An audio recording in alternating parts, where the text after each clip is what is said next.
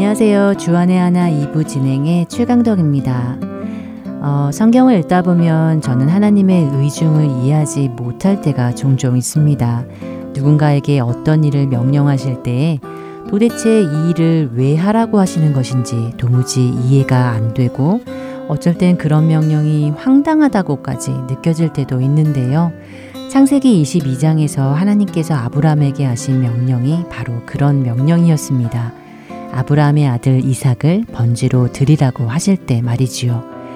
창세기 22장 2절을 보면 여호와께서 이르시되 내 아들 내 사랑하는 독자 이삭을 데리고 모리아 땅으로 가서 내가 내게 일러준 한 산 거기서 그를 번제로 드리라 라고 하십니다.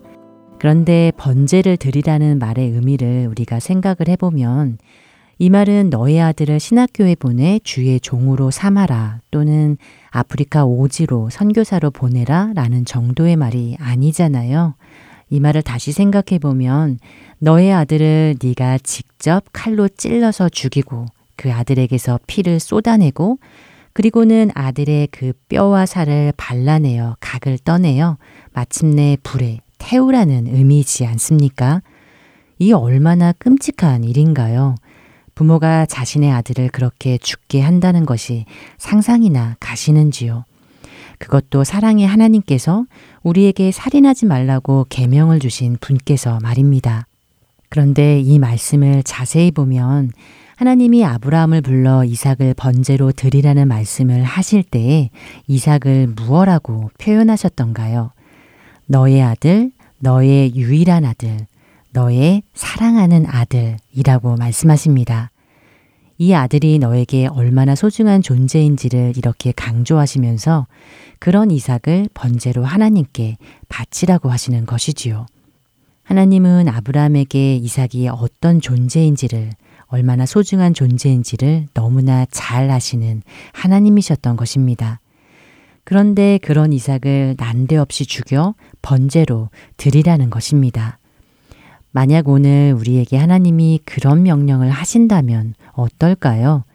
여러분의 아들을 그렇게 번제로 바치라고 하나님이 말씀하신다면 말입니다. 그동안 사실 그의 순종에 대해 나라면 어떻게 했을까 진지하게 생각해 보지 않았었는데요. 그런데 아무리 생각해 봐도 저는 절대 못할 것만 같습니다. 아들이 죽어도 하나님이 다시 살리시리라는 믿음이 있었던 아브라함처럼 하나님의 약속의 말씀을 믿는다 하더라도 과연 아들을 내 손으로 죽이기까지 순종할 수 있을지 저는 도무지 자신이 없습니다. 그러나 하나님의 명령을 받은 아브라함은 다음날 아침에 일찍 일어나 나귀의 안장을 지웁니다. 그리고는 정말로 아들을 번제로 드리기 위해 나무를 짊어지고 그 아들 이삭을 데리고 하나님이 명령하신 그곳 그 산을 향해 길을 나섭니다.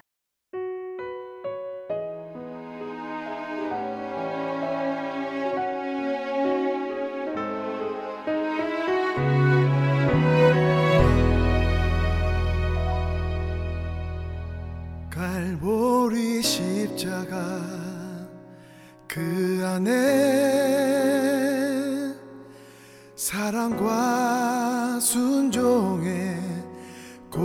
고난이 있네. 세상을 구하실 어린 양 우리의 죄 위에 십자가 지셨네. 십자가 흘린 피가 세상을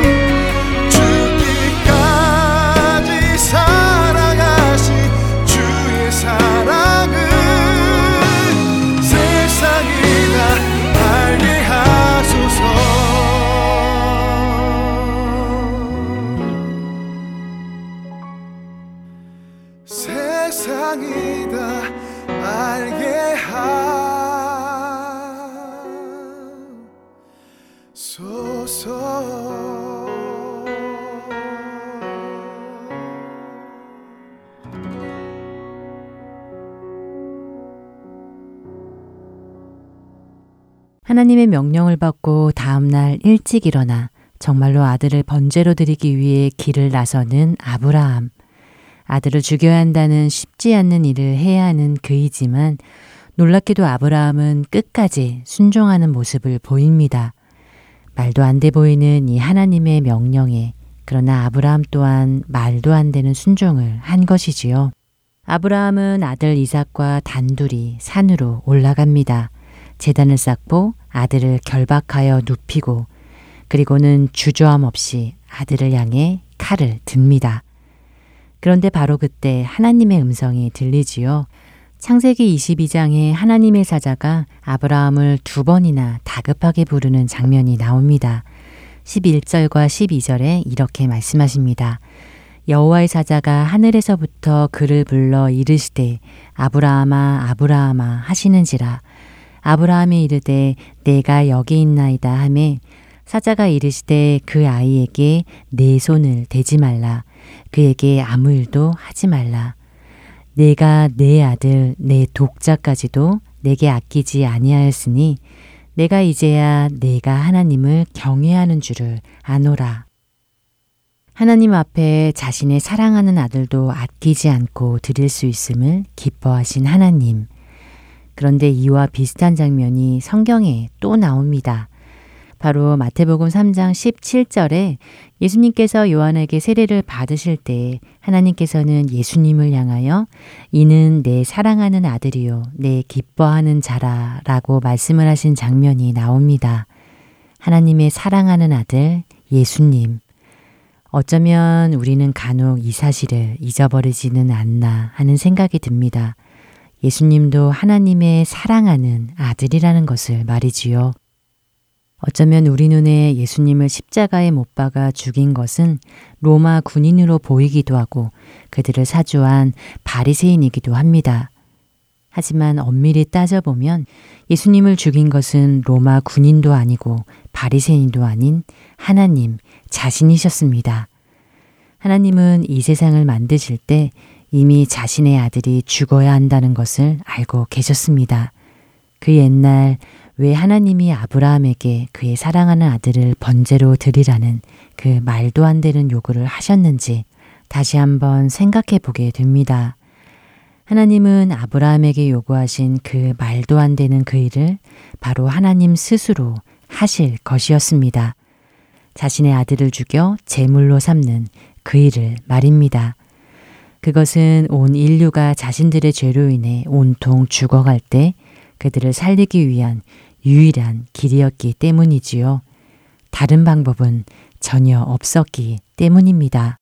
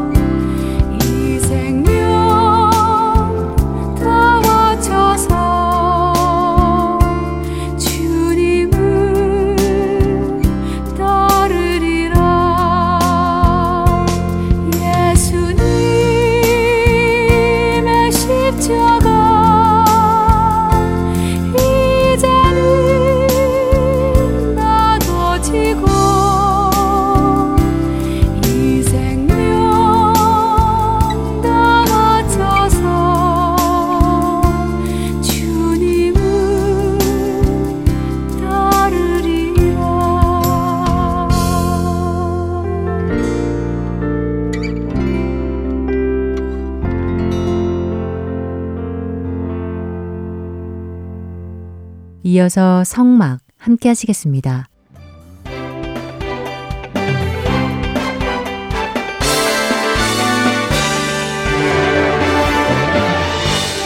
애청자 여러분 안녕하세요. 성막 진행의 민경훈입니다. 여러분 안녕하세요. 강승규입니다. 네, 지난주부터 시작된 성막 오늘 두 번째 시간인데요. 네. 지난주에는 성막이 단순히 제사를 지내는 곳만이 아니라는 사실을 생각해 보게 되었어요. 네, 그와 함께 성막은 하나님께서 백성들을 만나 주시던 곳이라는 사실과 하나님의 임재를 상징한다는 말씀도 나눴죠. 네, 그래서 구약에서는 이스라엘 백성 중에 성막을 치시고 그들과 함께 하신 하나님 신약에서는 그 하나님께서 육신을 입고 우리 안에 오셔서 장막을 치시고 거하신다는 요한복음 1장의 말씀도 살펴보았습니다. 네. 오늘은 성막의 이름에 대해서 나누기로 했지요. 예, 그랬죠. 어, 지난 시간에도 잠깐 언급을 드렸었는데요. 성막은 그 용도에 따라서 여러 가지 다른 이름으로 불리고 있습니다. 그렇게 그 이름을 우리가 생각해 본다면 성막이 하는 일이 어떤 일인지도 이해할 수 있겠죠. 그렇겠네요. 네. 어, 그런데 한국어로만 공부를 해서는요, 그 의미를 정확히 이해하기가 조금 어렵습니다. 어, 사실 한국어 성경 자체에서도 같은 원어를 다르게 번역한 경우도 있고 해서요, 일률적이지 않거든요. 그래서 우리가 영어와 히브리어를 함께 보면서 공부를 하겠습니다. 어, 너무 어렵지 않을까요? 네. 괜히 걱정되는데요. 뭐 우리가 외워야 하고 또 시험 보는 것이 아니라서요. 단순히 이해를 돕기 위해서 다른 언어를 함께 보는 것이니까요. 어렵지 않을 것입니다. 한번 쉽게 한번 보도록 하지요. 네, 그럼 성막의 어떤 이름부터 볼까요? 예, 어떤 이름부터 본다고 하기보다요. 어, 성막을 지칭하는 히브리어는요. 크게 두 단어를 들 수 있습니다. 오헬과 미시칸이라는 단어인데요. 먼저 이 두 단어를 조금 보도록 하겠습니다. 영어 같은 경우도 성막을 텐트라고 부르기도 하고요. 또 테버네클이라고 부르기도 합니다. 한국어 역시요. 장막 혹은 성막 이렇게 부르고요. 아, 히브리어 아 그리고 영어 벌써 복잡해지는 느낌이 드는데요. 예, 아닙니다. 성막을 뜻하는 그냥 히브리어와 영어 그리고 한국어 각각 두 단어씩만 말씀드린 거니까요. 아까도 말씀드렸지만 외우셔야 할 것 아니니까 부담 없이 이해만 하시면 될 것 같습니다. 자, 우리가 장막이라고 할 때와 성막이라고 할 때는 어떤 차이가 있을지 먼저 좀 생각을 해보죠. 음, 장막 그러면 아무래도 천막같이 비바람을 피할 수 있거나 햇빛을 피하기 위한 목적으로 치는 것 같고요. 네. 성막은 아무래도 성스러운 막이라는 의미겠지요? 그러니까 성전의 의미를 가지고 있을 것 같은데요. 예, 거의 비슷하게 잘 설명하셨습니다. 어, 일단 장막은 말씀하신 대로요. 천막의 의미가 강합니다. 그래서 영어로는 텐트라고 할 수 있고요. 이 텐트라는 단어의 히브리어는 오헬이라는 단어입니다. 그래서 이 오헬이라는 히브리어가 쓰일 때는 일시적인 장막의 특성을 강조할 때 쓰입니다. 반면에 성막이라고 번역할 수 있는 단어는 영어로는 타버네클, 히브리어로는 미시칸이라는 단어인데요. 아까 성전이라는 의미가 있다고 하셨잖아요. 그런데 미시칸이라는 단어는 하나님께서 거하시는 거처를 강조하는 단어입니다. 아, 하나님께서 거하시는 장소를 의미할 때 쓰인다는 말씀이군요. 그렇죠. 어, 민경원 아나운서 혹시 쉐카이나 글로리라는 말 들어보셨습니까? 쉐카이나 글로리요? 네. 글쎄요, 못 들어본 것 같은데요. 예, 쉐카이나 글로리는요, 간단하게 말씀드리면 하나님의 임재를 뜻합니다. 어, 그러니까 보이지 않으시는 하나님께서 보이는 형태로 임하시는 것을 쉐카이나 글로리라고 하는데요. 예를 들면 구름 기둥이나 불 기둥이 쉐카이나 글로리라고 할 수 있죠. 하나님의 영광이 보이는 형식으로 나타나는 것을 뜻하는 것이군요. 그렇습니다. 아, 왜 이 말씀을 드리느냐 하면요. 그 쉐카이나라는 단어와 미시칸이라는 단어가 샤칸이라는 같은 단어에서 나왔습니다. 그래서 이 샤칸이라는 단어는 아, 숙박이라는 개념을 가지고 있고요. 거주하다, 또 영구히 머무르다 이런 의미를 가지고 있습니다. 그러니까 우리가 미시칸이라고 부르는 성막은 하나님의 임재가 있는 곳, 하나님께서 머무시는 곳, 그렇기에 성스러운 거룩한 곳이라는 의미로 성막이라고 부르는 것이죠. 네, 그렇다면 장막이나 성막이나 둘 다 같은 장소인데 각각 무엇을 강조하느냐에 따라 성막이라 부를 수 있고 또는 장막이라 부를 수 있는 것이군요. 네, 그렇습니다. 어, 그런데 사실 히브리 원어 성경은 이것이 잘 구분되어서 쓰였지요. 그런데 영어 성경이나 한글 성경은 그 해석을 좀 임의로 했다고 보여집니다. 의미로 했다고요?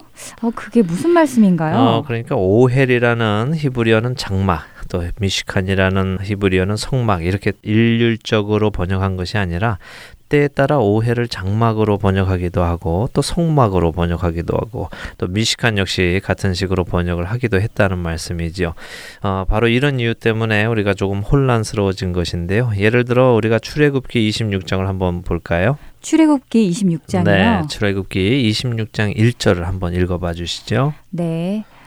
너는 성막을 만들되 가늘게 꼰 배실과 청색, 자색, 홍색 실로 그룹을 정교하게 수놓은 열 폭의 휘장을 만들지니. 네, 자 여기서 성막이 나오는데요. 이 성막은 히브리어 어떤 단어일까요?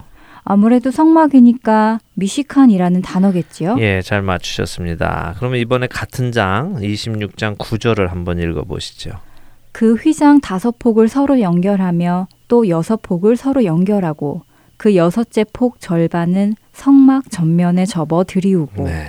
여기서도 성막이 나오네요. 그렇죠. 여기도 성막이 나오는데요. 그럼 네. 여기에 성막은 히브리어 어떤 단어일까요? 그냥 보면 같은 성막이니까 당연히 미시칸이라고 해야 될 것 같은데요. 네. 하지만 이렇게 질문을 하시는 것을 보면 미시칸이 아니라 오헬일 것 같은데요. 예, 아주 눈치가 빠르신데요. 네. 어, 맞습니다. 여기는 오헬이라는 단어가 쓰였습니다. 아, 눈치로 맞추기는 했지만 혼동스러운 것 같아요. 음. 한국어로는 똑같이 성막이라고 번역되었는데 어떨 때는 미시칸이라는 단어가 쓰였고 어떨 때는 오헬이라는 단어가 쓰였다는 것이요. 예, 상당히 아쉽지만 뭐 할 수 없죠. 어, 그런데 우리가 이렇게 이해를 하면은 좀 쉬울 것 같습니다. 어, 민경훈 아나운서도 이곳에서 지금 방송을 할 때는 민경훈 아나운서라고 불리시잖아요. 네. 하지만 또 우리 할텐 서울 복음 방송에서 방송 간사로도 일하시죠. 네. 또한 어, 핸즈 찬양팀에서 찬양팀 원으로도 일을 하시고요. 똑같은 우리 민경은 자매가 민경은 아나운서로 불릴 때도 있고 민경은 간사로 불릴 때도 있고 민경은 찬양 대원으로 불릴 때도 있지요. 각각 그 필요에 따라서 무엇을 강조하느냐에 따라서 똑같은 민경은 자매의 아, 뒤에 호칭이 달라지는 것처럼 장막도 그 강조점에 따라서 서로 다른 이름으로 불렸다 하는 것을 이해하면 되겠습니다. 아, 그렇군요. 이렇게 말씀해 주시니까 훨씬 이해하기가 쉽습니다. 그러니까 결국은 같은 하나의 성막이지만 그 성막이 나타내려는 특징에 따라 이름이 다르게 불리어진다는 것이죠. 네. 그래서 우리는 혼동하지 말고 그 특징만 생각하면 된다는 말씀이고요. 맞습니다. 그러니까 성막은 그 특징에 따라서 이름이 다르게 불린다는 것입니다. 아, 특별히 이 성막은 여섯 가지의 이름으로 불렸는데요. 지금 우리가 나누었듯이 장막으로 번역되는 오헬이라는 단어는 단순한 텐트의 의미를 강조하고요. 텐트는 일시적인 거주 장소임을 의미한다는 것을 우리가 기억하면 되겠습니다. 그러니까 장막은 하늘에 있는 성소의 모형이며 일시적인 장소이다라는 것입니다. 히브리서 8장은 이 사실을 이렇게 말씀하십니다. 히브리서 8장 5절을 한번 읽어 주세요. 네. 그들이 섬기는 것은 하늘에 있는 것의 모형과 그림자라. 모세가 장막을 지으려 할 때에 지시하심을 얻음과 같으니 이르시되 삼가 모든 것을 산에서 내게 보이던 본을 따라 지으라 하셨느니라. 예. 아, 정말 땅에 지은 장막은 하늘의 모형이며 본이라고 말씀하시네요. 그렇죠. 그래서 이 장막을 보면요, 우리는 하늘에 있는 것을 상상할 수 있는 것입니다. 음. 또 하나님께서 계시는 그 하늘 나라가 어떤 곳인지도 어렴풋이 볼 수 있고요.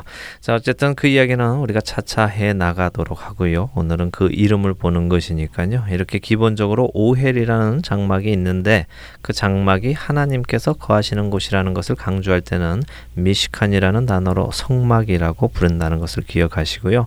어, 그 다음엔 이렇게 하나님께서 거하시는 성막의 거룩함을 강조할 때는 성막을 성소라고 부릅니다. 출애굽기 25장 8절에 나옵니다. 한번 읽어 주시죠. 내가 그들 중에 거할 성소를 그들이 나를 위하여 짓되 네, 이 말씀을 보니 하나님이 거하시는 그 장소의 거룩함을 나타내기 위해 성소라고 부르는군요. 그렇습니다. 그리고 이 장막을 또 회막이라고도 부르는데요. 출애굽기 29장 42절에 또 나옵니다. 이는 너희가 대대로 여호와 앞 회막문에서 늘 들을 번제라. 내가 거기서 너희와 만나고 내게 말하리라. 아, 회막이라는 말씀이 나오며 그 의미까지도 표현되어 있네요. 네. 하나님께서 이스라엘 백성을 만나 주시고 또한 말씀을 해 주시는 장소로서 회막이라고 부른다는 것이군요. 그렇죠. 자, 이번에 볼 이름은 증거막이라는 이름인데요. 출애굽기 38장 21절에 나옵니다. 읽어 주시죠. 성막 곧 증거막을 위하여 레위 사람이 쓴 재료의 물목은 제사장 아론의 아들 이다말이 모세의 명령대로 계산하였으며 예. 여기서는 성막을 증거막이라고 부르시는군요. 네, 그렇게 부르고 계시죠. 어, 네. 이 증거막이라는 의미는 하나님의 살아계심과 실제 하심을 증거한다는 의미가 있습니다. 그리고 그 증거는 바로 법궤, 우리가 잘 아는 언약궤가 상징하고 있고요. 그래서 같은 구절을 현대인의 성경은 이렇게 번역합니다. 법궤를 안치할 성막을 세우는 데 쓴 재료의 품목은 이렇게요. 그렇게 번역하니까 훨씬 와닿네요. 그러니까 증거막이라는 단어를 아예 풀어서 법궤를 안치하는 성막이라고 번역을 했군요. 그렇습니다. 자, 이제 우리가 마지막으로 나눌 이름이요. 우리가 방금 나눈 증거막과 비슷한 이름인데요. 민수기 9장 15절에 나옵니다. 제가 읽어 드릴게요. 성막을 세운 날에 구름이 성막 곧 증거의 성막을 덮었고 저녁이 되면 성막 위에 불 모양 같은 것이 나타나서 아침까지 이르렀으되 증거의 성막이라는 이름이군요. 예, 이건 역시 장막과 성막의 차이처럼 증거막과 증거의 성막과의 차이라고 보시면 되겠습니다.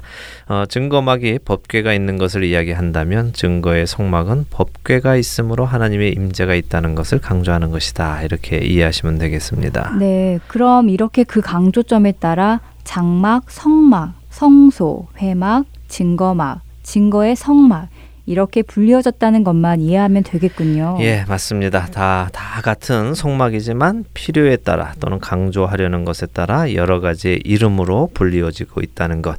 이것을 오늘 이 시간에 기억하시면 되겠고요. 이 이름들이 서로 다른 장막을 이야기하는 것이 아니라 아, 한 성막을 이야기하는 것이다. 이것만 이해하시면 되겠습니다. 네, 성막 오늘은 성막의 이름들을 살펴보았습니다.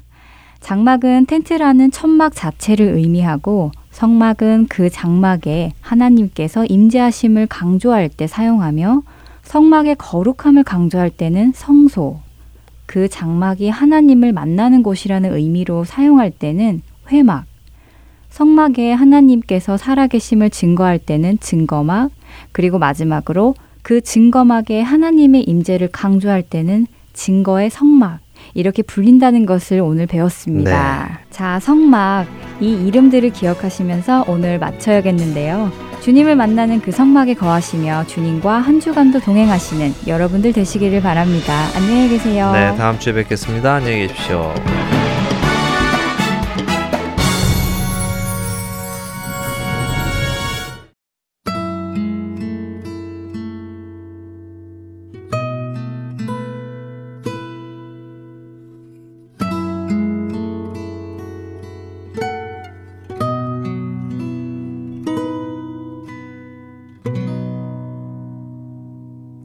크신 하나님의 사랑 말로 다여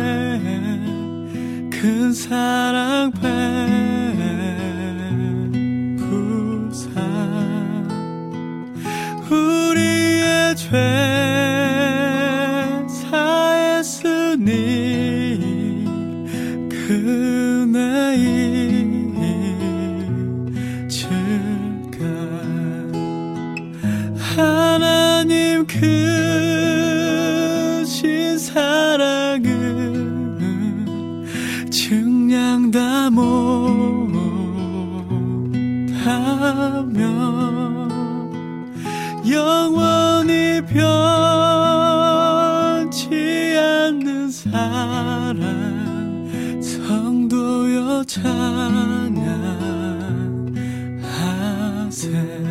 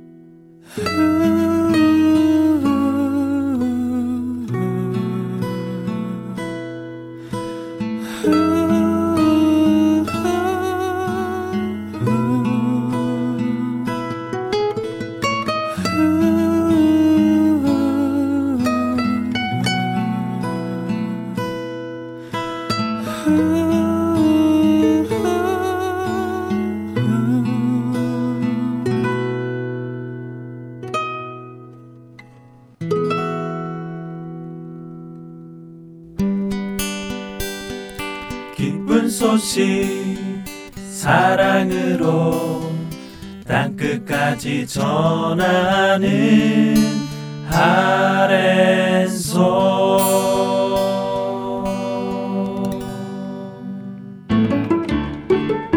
가족 중에 영어가 더 편하신 분이 계신가요? 그런 분들에게 저희 헐앤솔 영어 방송을 권해주세요. 영어로 제작되는 주안의 하나 6부에는 다양한 속코너와 마크 마틴, 프랜시스 챈 목사님의 설교도 들으실 수 있습니다. 영어 방송 CD 신청 문의는 본 방송사 전화번호 602-866-8999로 연락 주시거나 이메일 heartandsoul.org at gmail.com으로 해주시기 바랍니다.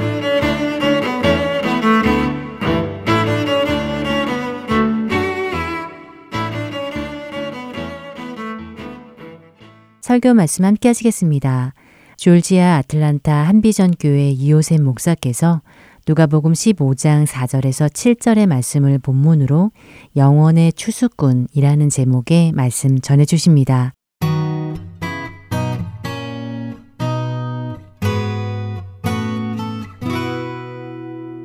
예, 오늘 본문 말씀은 누가복음 15장 말씀입니다. 어, 그것도 아주 본문을 짧게 설정했습니다. 얼마나 짧게 설정했나면 제가 지금 다시 한번 읽어보겠습니다. 너희 중에 어떤 사람이 양 100마리가 있는데 그 중에 하나를 잃으면 99마리를 들여두고 그 잃은 것을 찾아내게 찾아다니지 아니하겠느냐. 또 찾은 즉 즐거워 어깨에 메고 집에 와서 그 벗과 이웃을 불러 모으고 말하되 나와 함께 즐기자 나의 잃은 양을 찾아내느라 하리라. 내가 너희에게 이르노니 이와 같이 죄인 한 사람이 회개하면 하늘에서 회개할 것이 없는 의인 아흔 아홉으로 말미암아 기뻐하는 것보다 도하리라. 끝입니다. 아, 간단해서 너무 좋습니다. 근데 말씀이 짧다 해서 하나님 말씀의 능력이 작아지는 것은 아닙니다. 하나님께 드리는 예배는 어떤 한 사람의 전유물이 아니라 우리 모두가 다 함께 드리는 것이다. 한 분한 분이 너무 소중한데요. 그 중에서 오늘 예배 드리면서 제가 기도하면서 가장 소중하게 생각한 사람 누구냐면 저고요. 제가 왜냐하면 얼마나 죄인인 줄 깨닫게 됐어요. 내가 얼마나 죄인이길래 하나님이 이렇게 은혜를 주셨겠느냐. 오늘 죄인의 자리에 서니까 너무 감격스럽고 나 같은 죄인 살리신 찬양하는데 너무 기뻤습니다. 어, 그리고 오늘 특별히 저와 같이 그런 죄인을 느끼신 분들이나 혹은 교회 오기 싫은데 오신 분들이 정말 복된 분이십니다. 그런 분들 때문에 교회가 예배가 되는 거죠. 왜냐하면 하나님은 죄인을 사랑하십니다. 부족한 사람을 사랑하시고요. 부족하기 때문에 죄인이기 때문에 더 사랑해 주시는 거죠. 그래서 우리가 오늘 여기 앉아 있을 때 아, 나는 부족해 하는 마음을 느끼시면 하나님 특별히 사랑하시고 오늘 은혜가 제일 많을 줄 믿으시기 바랍니다. 그런 날이 됐으면 좋겠습니다. 오늘 본문이 짧지만 이해를 바로 하기 위해서는 앞뒤를 좀 알아봐야 됩니다. 특별히 이 본문이 어떤 상황에서 이런 말씀을 하셨는가, 누구에게 하셨는가, 이것을 우리가 이해하는 것은 참 중요합니다. 근데 누가복음 15장에는 우리가 너무 잘 아는 장이거든요. 1절, 2절에 시작하자마자 그 정황을 정확하게 설명해 주십니다. 1절에 뭐라 그러시냐면 모든 세리와 죄인들이 말씀을 들으러 가까이 예수님께 나오니 하며 시작합니다. 예수님이 가시는 곳마다 가장 많이 모였던 사람은 누구냐 하면요. 인생에 우리가 얘기하는 하류 계층입니다. 그래서 세상에서 얘기할 때 3D 업종이나 세상에서 얘기할 때 심지어는 죄인들. 그러니까 예수님 당시에 누가 가장 많이 모였냐면은 세리들, 길에서 몸을 파는 여자들, 도둑들, 사람들이 쳐다보지 않는 사람들, 기가 막힌 저소득층들, 길에 있는 거린들, 눈먼 사람들 이런 분들이 막 와글와글 몰려드는 거예요. 예, 가장 많은 숫자가 누구였냐면 가난하고 찌들고 못 살고 죄인이라 그러고 그렇죠? 그런 사람들이 모여들었다. 근데 그냥 모여들어서 막 가는 곳마다 따라서 이유가 있습니다. 왜 그럴까요? 예수님께서 그들을 사랑하신다는 걸 소문을 통해서 아는 거예요. 그래서 그들을 도와주시고 고쳐주시고 격려해 주시고 천국이 너희의 것이라고 가난한 자는 복이 있나니 천국이 너희의 것이나 말씀하시니까 엄청난 격려가 오는 거죠. 과거에는 이들이 한 번도 받아보지 못한 격려예요. 그러니까 예수님이 이전에 사람들이나 랍비들이 갔을 때 복 있는 사람은 누구냐 하면요. 바리새인과 율법사와 제사장과 멋지게 생긴 사람들이에요. 대개 그런 사람들은 권력도 있고 영적으로 존경도 받고 그런 사람들이에요. 그런 사람들은 복이 있어서 저렇게 하나님 복을 줘 저렇게 됐고 우리는 박복해서 이렇게 정말 하나님이 버림받은 자라는 버림받은 의식을 갖고 살아가는 사람들이었다. 그들에게 예수님이 다가가서 몸을 고쳐주시고 천국이 너희 것이라고 얘기해 주시니 얼마나 좋습니까? 얼마나 크, 막, 그러니까 막 인생을 이런, 모였는데 그냥 모인 것 뿐만 아니라 그 당시에 율법사나 바리새인들은 옷깃도 안 스쳐가는 사람들인데 같이 그 집에 들어가서 잡수시고 먹으시고 다 하시는 거예요. 친교하시고 사랑하시고 격려해 주시고. 그러자 2절에는 그 당시에 복받은 사람이라고 스스로 믿고 있었던 바리새인과 서기관들이 수군거리기 시작했다. 저가 훌륭한 선생님인 줄 알았더니 예수님 보고 얘기하는 거죠. 아니다. 쉽게 얘기하면 더러운 사람이라. 죄인 중에 하나라. 거룩한 사람이 아니라. 하나님이 보내주신 분이 아니라. 막 욕하기 시작하는 거예요. 막 수군거리고 막 난리를 치는데 오늘 본문 말씀은 15장은요. 바로 누구에게 하신 말씀이냐 하면은 바로 그 바리새인과 서기관에게 하신 말씀이에요. 15장 전체는. 그래서 예수님께서 그들에게 말씀하실 때 첫 번째 3절에 보면 그들에게 비유로 이르시되 오늘 보면 4장이 나오는 거예요. 어느 목자가 양이 100마리가 있는데 그 중에 한 마리를 잃어버렸다. 그러면 너희가 목자라면 어떻게 하겠느냐? 그러면 그 당시에 목자들은 너무 잘 알고 있었어요. 그 안에서 말씀을 듣는 자 중에서 바리새인과 서기가 있지만 목자나 목축업을 하는 사람들이 많이 있었거든요. 탁 압니다. 한 마리를 찾으러 가지요. 구약 성경에서도 사울이라는 사람이 왕이 되기 전에 그 아버지의 정말로 양을 치다 그걸 잃은 양을 찾기 위해서 찾아다니는 얘기가 나옵니다. 얼마나 간절히 멀리 찾아다니는지. 그렇죠? 그러니까 그 내용들을 이렇게 봤을 때 목자는 당연히 아흔 아홉 마리를 놓고 한 마리를 찾아다닌다. 언제까지? 찾을 때까지 악자까지 찾아다닌다. 하는 얘기입니다. 오늘 그러면 죄인 하나가 회개해서 들어오면 하늘에서는 의인이 회개한 것보다 하나님과 모든 천사들이 기뻐한다 하는 내용이 오늘 본문 말씀이에요. 근데 이 말씀 하시고 나서 이걸 못 알아들으실까봐 오겹줄로 딱 붙여버리셨어요. 무슨 얘기냐면요. 하나님 말씀은 다 중요하지만 오는 말씀은 중요한 것 중에 중요하다. 우리에게. 왜 중요하냐? 얼마나 중요하면 예수님의 말씀 중에서 다섯 번을 반복해서 강조하신 말씀은 없어요. 그렇죠? 근데 오늘 말씀은 누가복음 15장을 자세히 이렇게 읽다 보면은 다섯 번을 강조해서 말하시는데 특별히 예수님을 잘 이해하지 못하고 예수님을 배척하려 그러는 종교적으로 깨달음이 있던 바리새인과 서기관들에게 하셨다는 거예요. 그러니까 버려진 자나 죄인만 사랑하신 게 아니라 진짜 교만한 죄인 바리새인과 서기관들도 사랑하셨다. 우리는 예수님의 사랑의 깊이를 가늠해 볼 수 있습니다. 특정한 일만 사랑하는 게 아니라 교만한 자도 사랑을 하시는구나. 그런데 오늘 말씀 특별히 육아복음 15장에서는 예수님께서 어떤 분이시며 하나님은 어떤 마음을 가지고 계신 분인가를 우리에게 크리하게 보여주십니다. 마치 하나님께서 난 정말 하나님을 알기 원해요. 그러니까 애따 여기 있다 고 가슴을 찢어서 열어서 보여주시는 것처럼 그런 장 심장의 한 복판을 들여다보는 것 같은 그런 내용입니다. 왜 그런지 설명해 드리겠습니다. 오늘 목동들에게는 잃어버린 양의 비유가 너무너무 생생합니다. 그렇죠? 그런데 목동이 아닌 사람에게 덜 생생합니다. 특별히 자매들은 목자가 아닙니다. 양 치는데 잘 안 나가거든요. 나갈 수도 있지만은. 대다수 이제 남자들이 하는 일입니다. 힘든 일이니까. 근데 그걸 고려하시고 그 다음에 나오는 15장의 예화는 뭐냐면요. 드라크마 잃어버린 자매 얘기예요. 그래서 그 다음에 바로 나오는 예화가 뭐냐 하면은 비유하시는 거죠. 어떤 여자가 드라크마 10개를 가지고 있는데 그 중에 하나를 잃어버렸으면 그 동전 하나를 찾기 위해서 집안 샅샅이 찾고 난리를 치지 않겠느냐. 찾으면 기뻐서 온 동네에 있는 아는 사람 불러서 잔치하지 않겠느냐. 설명이 좀 필요합니다. 그 당시에 그 드라크마라는 것은 데나리온처럼 통용되는 동전 화폐입니다.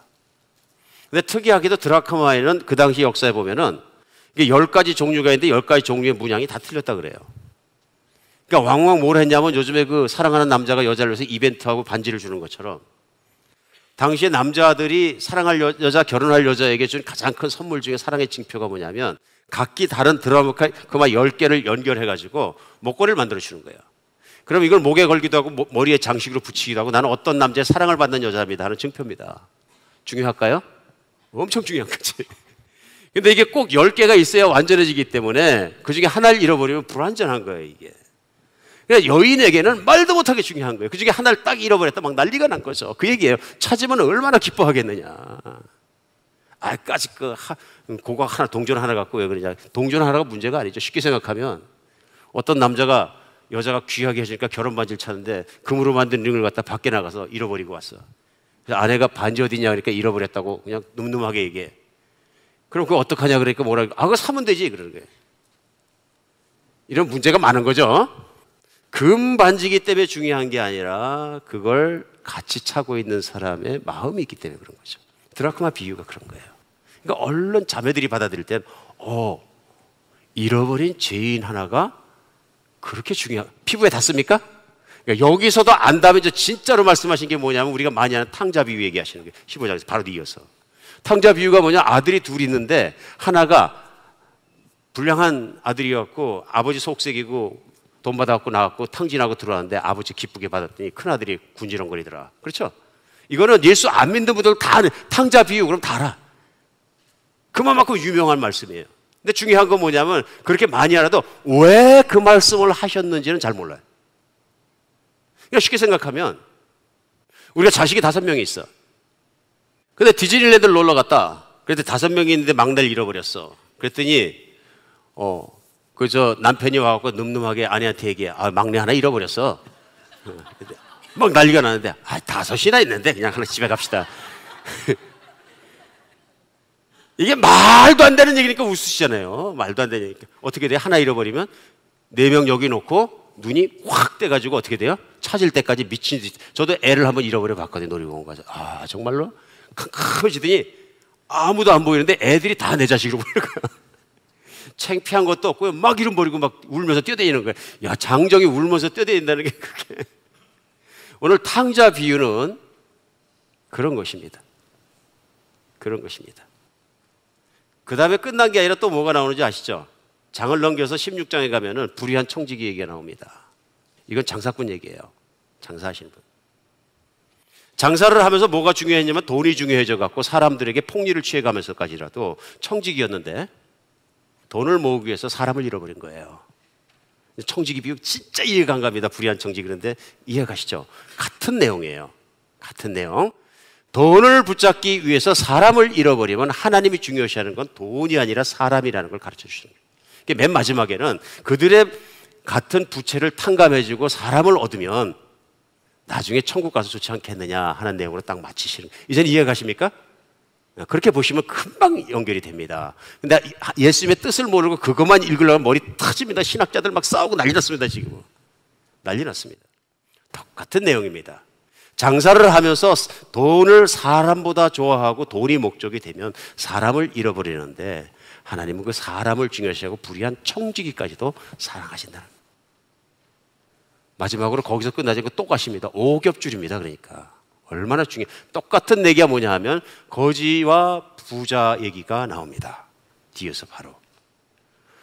한 부자가 있는데 희랑 만연해가지고 그냥 맨날 잔치하고 부자니까 떵떵거리고 살았는데 그 문전에서 구걸하던 나사로란 거지가 있더라. 나중에 결론은 죽었는데 부자는 지옥 가고 거지는 고생 많이 해서 하나님의 극률하심을 입고 그가 겸손해져서 하나님께 의지함으로 천국으로 들어갔더라.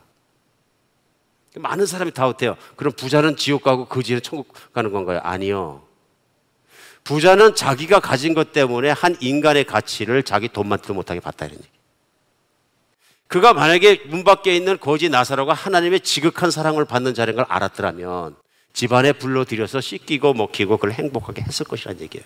그런데 이 부자의 문제는 뭐냐면 돈의 가치를 통해서 인간의 가치를 쓰레기같이 생각하는 가치관을 가지고 있는 신앙이 없는 사람이었다. 자, 오겹줄입니다. 이 다섯 가지 비유가 다른 것입니까? 같은 내용입니까? 느끼십니까? 예, 성경 말씀은 예수님의 말씀은 지혜롭게 예수님 말씀 속에 꿰뚫지 않으면 이게 무슨 말씀인지 잘 모릅니다. 그리고 막 논쟁하게 됩니다. 여기서 예수님께서 한 가지를 강조하고 싶으신데 그 한 가지 강조하는 것이 무엇입니까? 그렇죠? 초등학교만 나오면 다알수 있습니다. 한 생명의, 한 사람의, 한 영혼의 소중함입니다. 그렇죠? 똑같이 열두락 가면서 하나를 읽고 백마리 중에 한 마리를 읽고 아들이 둘인데 하나가 나가고 똑같은 얘기고요. 한 영혼이 내 집 밖에서 구걸하고 있는데 그 영혼을 내가 무시하고 하나님께서 얼마나 한 생명을 사랑하시는지를 가슴을 찢은 것처럼 보여주시는 거예요. 보여주시는. 이게 이제 하나님을 알아가는 것입니다. 그러니까 우리 중에서도 내가 기독교도 이해하고 복음도 이해하고 다 이해하겠는데 예수님이 70억 인구의 지구를 위해서 십자가에 돌아가신 걸 I understand that. 큰 일을 하기 위해서. 그런데 나 같은 인간 한 사람을 위해서 죽으셨다는 건 이해가 안 간다. 오늘 그분이 들으셔야 됩니다. 그분이. 하나님의 마음은 무엇이냐면요. 단 한 생명이 이뤄지거나 아파지거나 쓰러지는 것을 너무너무 아프게 생각하시고 그 한 생명을 위해서 모든 걸 바치신다는 것이 아흔아홉 마리를 들에 놓아두고 찾아가는 한 마리를 찾아 헤매는 목자의 심정을 두고 얘기하신 거예요. 자식이 다섯 명이 있건 열 명이 있건 난 자식 여러 명 있으니까 그냥 팽개쳐도 아니란 얘기입니다, 지금. 그렇죠? 실제로 예수님께서는 그 일을 하신 거예요. 그래 요한복음 4장에 보면 세상 사람들은 쳐다보지도 않고 더럽게 생각하고 그 여자 자신도 세상을 살면서 사람들이 두렵게 느껴지고 나를 천박한 여자로 볼까봐 결혼 다섯 번 실패하고 지금은 어떤 남자하고 동거하고 있는 여자를 더운 날 샌달발로 땀 흘리시면서 목이 마르기까지 한나절을 가셨는지 하루를 가셨는지 이틀을 가셨는지 모르지만 길로 봐서는 최소한 하루 반에서 이틀은 가셨을 거예요. 유대인이 다니지도 않는 길, 이방인의 길, 저주받는 길을 걸어 들어가셔서 한 여인을 우물가에서 구하십니다. 그 여인은 창피해서 사람들이 다 자는 가장 뜨거운 한낮에 혼자 물을 길러 나왔던 부끄러움을 갖고 사는. 여러분, 결혼을 세 번만 실패해도 얼마나 힘듭니까? 상처도 많고. 다섯 번을 실패했으니, 그리고 어떤 남자가 동거하고 있으니, 얼마나 힘든 사람. 동네 사람들은 또 입이 얼마나 바빴을 거예요. 그, 그 여자 때문에. 그렇지 않습니까? 얼굴 두고 못 사는 처지였었는데 세상에 기가 막힌 일이 하나님이 그를 찾아갔다는 거예요. 이게 복음이에요. 메시지거든요. 우리가 세상을 살다가 기가 막힌 변화가 일어나는 게 뭐냐면요. 내가 죄인이라는 걸 깨닫는 순간이에요. 하나님 앞에. 물론 하나님이 계시다는 걸 믿는 순간이죠. 그 순간에 아 하나님 앞에 나는 정말로 잘한 것이 없구나 믿는 순간에 십자가를 바라보면 하나님이 너를 얼마나 사랑하시는지 그때 깨닫게 됩니다. 오늘 찬양하잖아요. 나 같은 죄인 살리신 주해 놀라와 그 말씀이 옛날엔 노래였는데 어 근데 고백이 되면요 인생에 기가 막힌 일이 일어납니다. 내 안에 가지고 있던 모든 가치관과 생각들이 확 변해버립니다. 옛날에는 내가 가치 있게 되기 위해서 사람들이 인정받기 위해서 돈도 벌어야 되고 공부해야 되고 잘나야 되고 좋은 차 타야 되고 막 난리를 쳤는데 갑자기 확 바뀌면서 나를 사랑하신 건 하나님이기 때문에 확 달라져 행복해지고 기뻐지고 평안해지고 하나님 말씀하신 그 모든 게 이걸 뭐라 그냥 우리는 구원이라고 합니다. 과거에 내가 어떤 존재인지 내가 가지고 있는 건 내가 이룬 것들 어치먼트를 통해서 내가 인정받으려고 성공의 기념물들을 주렁주렁 달고 다니는 그게 뭐예요? 내 학벌, 내가 가진 것, 돈, 집 사이즈, 차 성공의 기념물들을 주렁주렁 그래 내 자존감이 높아졌는데 그런 게 전혀 관계가 없어요. 단 하나님께서 나를 사랑하셨다는 그것이 나의 가치가 되버린 거예요. 오늘 본문은 아직까지도 자기의 종교적 행위와 교회를 열심히 다닌 것과 열심히 섬긴 것들과 자기의 행위를 주렁주렁 신앙적인 성공의 모습으로 달고 돼 있는 바리새인과 서기관들에게 아니라 내가 똑똑하거나 열심히 신앙생활했기 때문에 잘났기 때문에 사랑한 것이 아니라 하나님 내가 죄인이기 때문에 사랑한 것이라 하는 메시지를 가르쳐 주시는 것이죠. 내가 왜 죄인과 세리들과 창녀들과 이런 사람들을 사랑하고 같이 있느냐? 죄인이기 때문에 내가 더 사랑한단다. 그렇죠? 원래 하나님의 마음을 깊이 깨닫지 못하는 사람은 신앙인이 될 수가 없습니다. 종교인은 될 수 있습니다. 종교인이 되면 은혜를 모르기 때문에 나를 위해 신앙생활 합니다. 그러나 하나님의 마음을 심장의 뜻을 깨닫고 나면은 이제는 진짜로 신앙인이 됩니다. 정말입니다. 오늘 말씀이 우리에게 너무 소중한 시간 되었으면 좋겠습니다. 한 사람이 얼마나 소중한 것을 알아야 합니다. 이게 첫 번째 메시지입니다. 오늘 본문이 주신 첫 번째. 그래서 우리는 살아가면서 가장 중요한 건 뭐냐면 한 사람의 소중함을 깨닫는 순간이 뭐냐면 내가 하나님의 사랑을 받았다는 게 확신받는 순간 하나님이 그 한 사람을 얼마나 소중하게 여기는 걸 깨닫게 된다 그런 얘기예요. 제가 예수님을 처음 믿고 나서 뉴욕 시내에서 믿기 전에 가장 싫어했던 사람들을 제가 진심으로 사랑하게 됐어요. 그러니까 믿기 전에 제가 비즈니스를 하면서 가장 싫어했던 사람들이 그냥 홈레스예요. 특히 홈레스 중에서 미워했던 사람들이 어떻냐면 우리 흑인 형제 중에 저보다 키도 크고 식스핏이 훨씬 넘는데 근육이 불뚝불뚝하게 생겼는데 어유 어디 가서든지 막 일을 하든지 아니면 어디 건물 앞에 가서 바디가드만 해도 돈을 많이 벌 것 같아. 근데 저한테 찾아서 맨날 주위에 코를 없어. 그러면은 미워하니까 제가 없어. 그러면 다임. 그다음에 뭐라 그래? 네 거? 그럼 제 마음 무슨 말인지 아이고 불쌍하니까 진짜 저러고 다니까 저 등치를 가지고 저 등치를 가지고 무지무지하게 경멸했어요. 경멸을 하는 걸 아니까 가끔 들어와서 비즈니스 행패 부려. 행패 부려. 더 미워. 그렇죠? 손님들이 있는데 일부러 막 소리 질러. 깍깍 소리 지르고. 급하면 돈 달라 그런 얘기. 미워할 수밖에 없는 존재들이에요. 예수님 딱 받고 은혜 받고 나니까 너무 이쁜 존재가 됐어요. 그래서 너무 미안했어요. 왜냐하면 주님 와서 그도 형제라. 나는 그보다 돈을 좀 많이 갖고 있는 것 뿐이 잘난 게 아무것도 없는 똑같은 죄인. 너도 죄인, 나도 죄인, 우리가 죄인이고 십자가 예수 못 박혀 죽으셨으니 내가 너무 형제한테 미안하다. 그다음부터 길에 나가거나 바로 앞에 있는 공원에 가서 우리 홈리스 형제들이 길바닥에서 자고 있고 그저 술 취해서 자고 있고 마약 취해서 자고 있고 그냥 밤에도 나가 보면은 추운데 거기서 쭈그리고 자고 있고 그런 모습 보면은 가슴이 너무 아픈 거예요. 그게 제 마음이겠어요? 제 마음이 아니죠. 내가 얼마나 하나님 사랑을 받은지 깨닫고 나니까 그들이 이뻐 보이고 더럽고 이빨 빠지고 냄새 풍풍 나고 술 냄새 나는데 그들 볼을 부비고 같이 기도하고 기도해주고 그도 눈물 흘리고 나도 눈물 흘리고 사랑해줘도 아무 더러운 걸 못 느끼는. 미국은 인종의 차별만 있는 것이 아니라 헌법은 엄격히 차별이 없다고 선포하고 있지만 또 돈에 대한 차별이 엄청 심합니다. 우리 저 캐롤라이나 찰스톤에서 정말로 백인이 들어가서 총을 쏘고 그래가지고 아픈 일들을 기억합니다. 그런데 그럼에도 불구하고 같은 지역에서 우리 흑인들 교회가 다섯 개나 불이 탔어 지금 최근에. 이게 우연히 다섯 개가 불났겠습니까? 우연히? 갑자기? 가슴 아프게 생각합니다. 그리고 원인을 찾지 못한다고 계속 발표하고 있는데 이런 일이 없어야 되는 거죠. 이제 인종차별은 그래도 덜 문제가 됐는데 더 큰 문제가 있어요.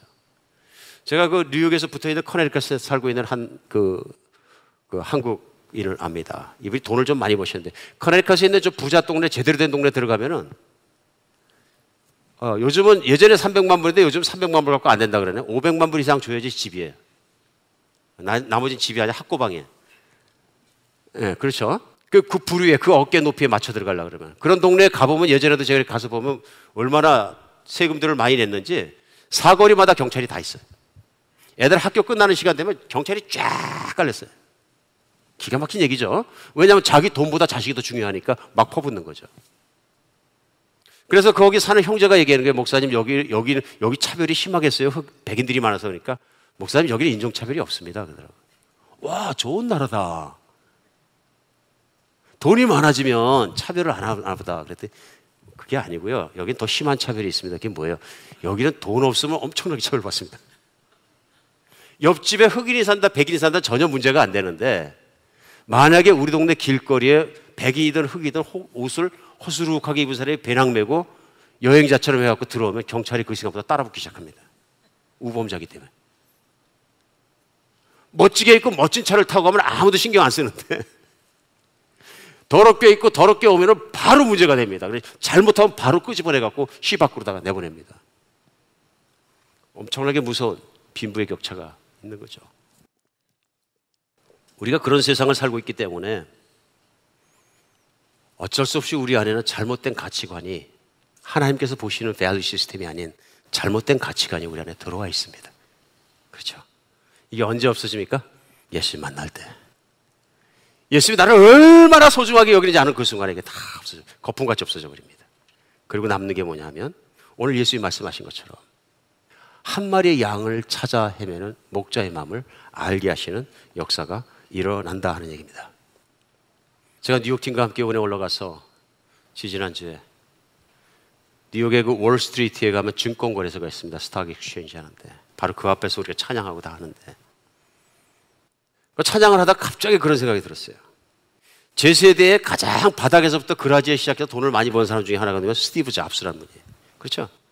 근데 저는 스티브 잡스보다 제가 훨씬 부자라고 생각하는 사람이에요. 저하고 비교할 수 없다고 생각하는 사람이에요. 왜 그러냐면 갑자기 스티브 잡스 생각이 났어요.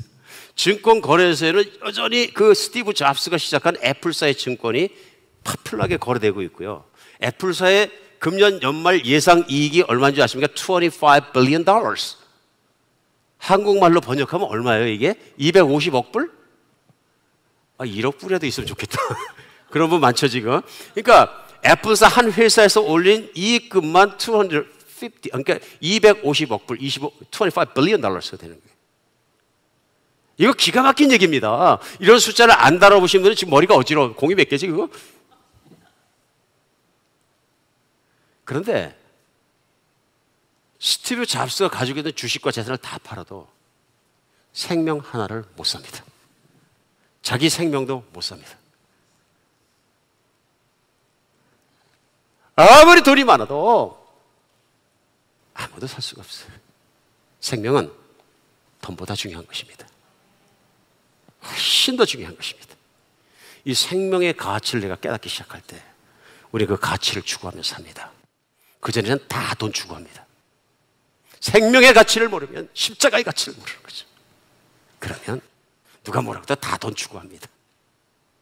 그저 생명 구원한 일이라 팍팍 써야 되는 거예요. 그렇죠? 그 생명의 가치를 아는 거예요.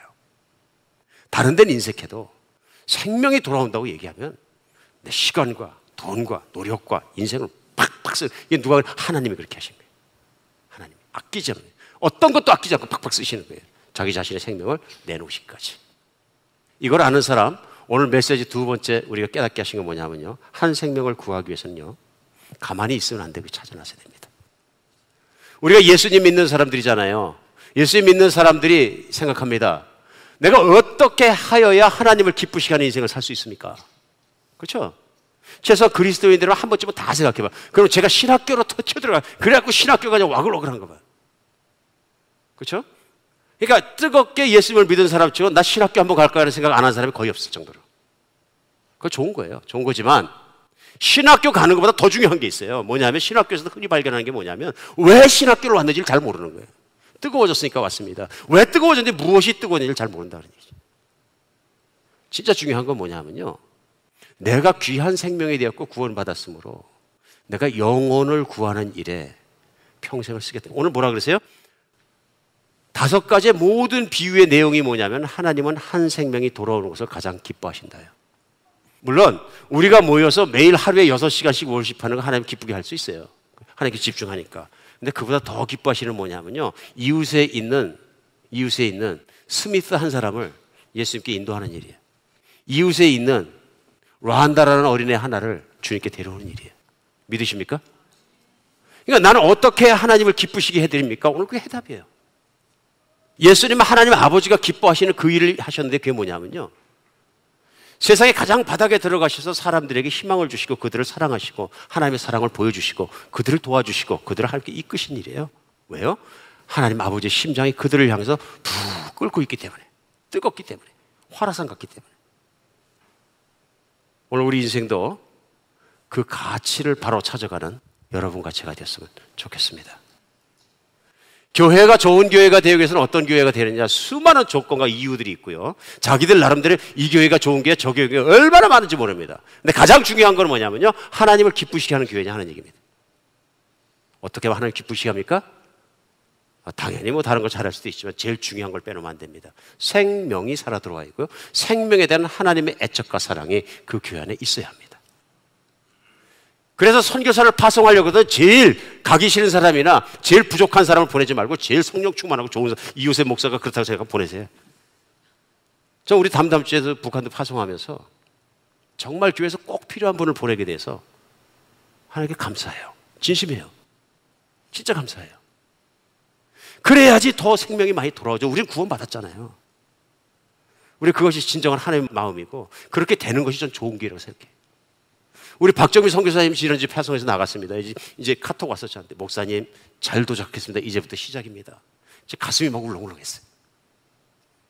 저는 지난 1월 달에 박정미 선교사님하고 인도 나가서 같이 선교하면서 전 그분의 영혼을 향한 사랑을 보았습니다. 신학교를 나왔다거나 선교사 준비됐거나 뭘 했거나 어쩌고 저쩌고 준비된 것보다 더 중요한 건 뭐냐면요. 영혼을 사랑하는 마음입니다. 나머지는 하나님이 채우실 일이에요. 어떻게 생각해요?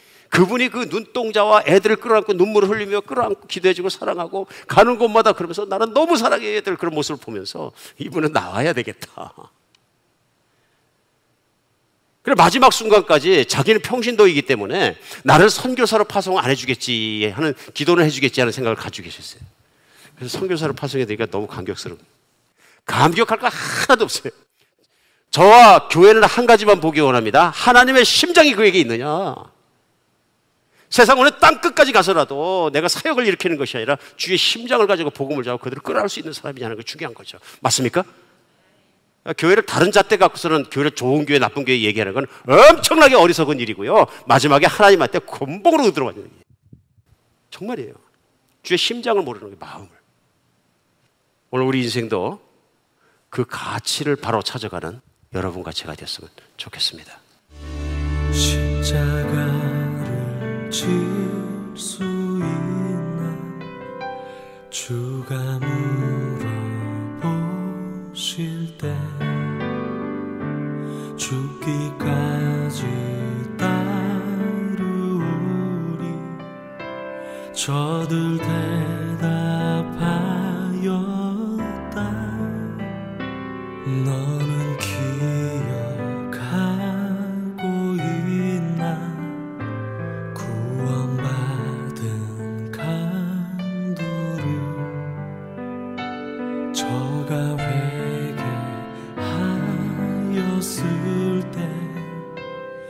낙원 허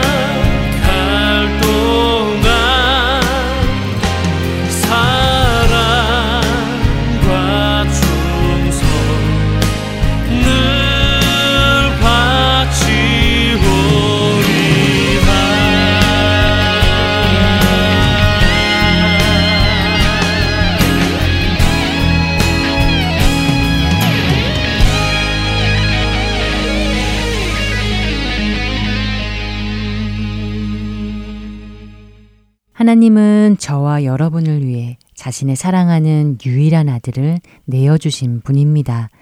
어느 누가 다른 사람을 살리기 위해 자기 아들을 대신 죽이는 사람이 있을까요? 그것도 의인도 아닌 죽어 마땅한 죄인을 대신해서 말입니다.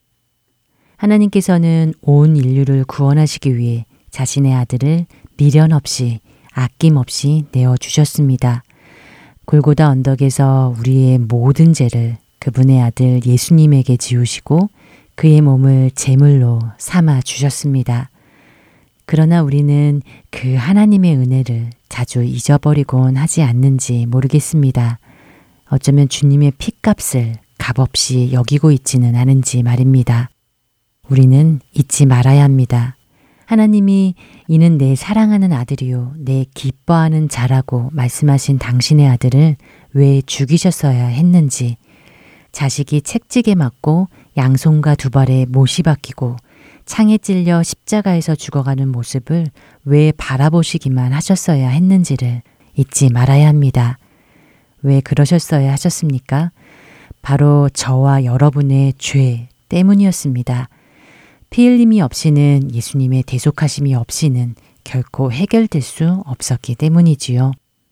예수님이 달리신 그 십자가는 내가 나의 죄의 삭스로 받아야 할 고통과 죽음이었으며 전적으로 내가 받아야 했던 죄값이었던 것입니다.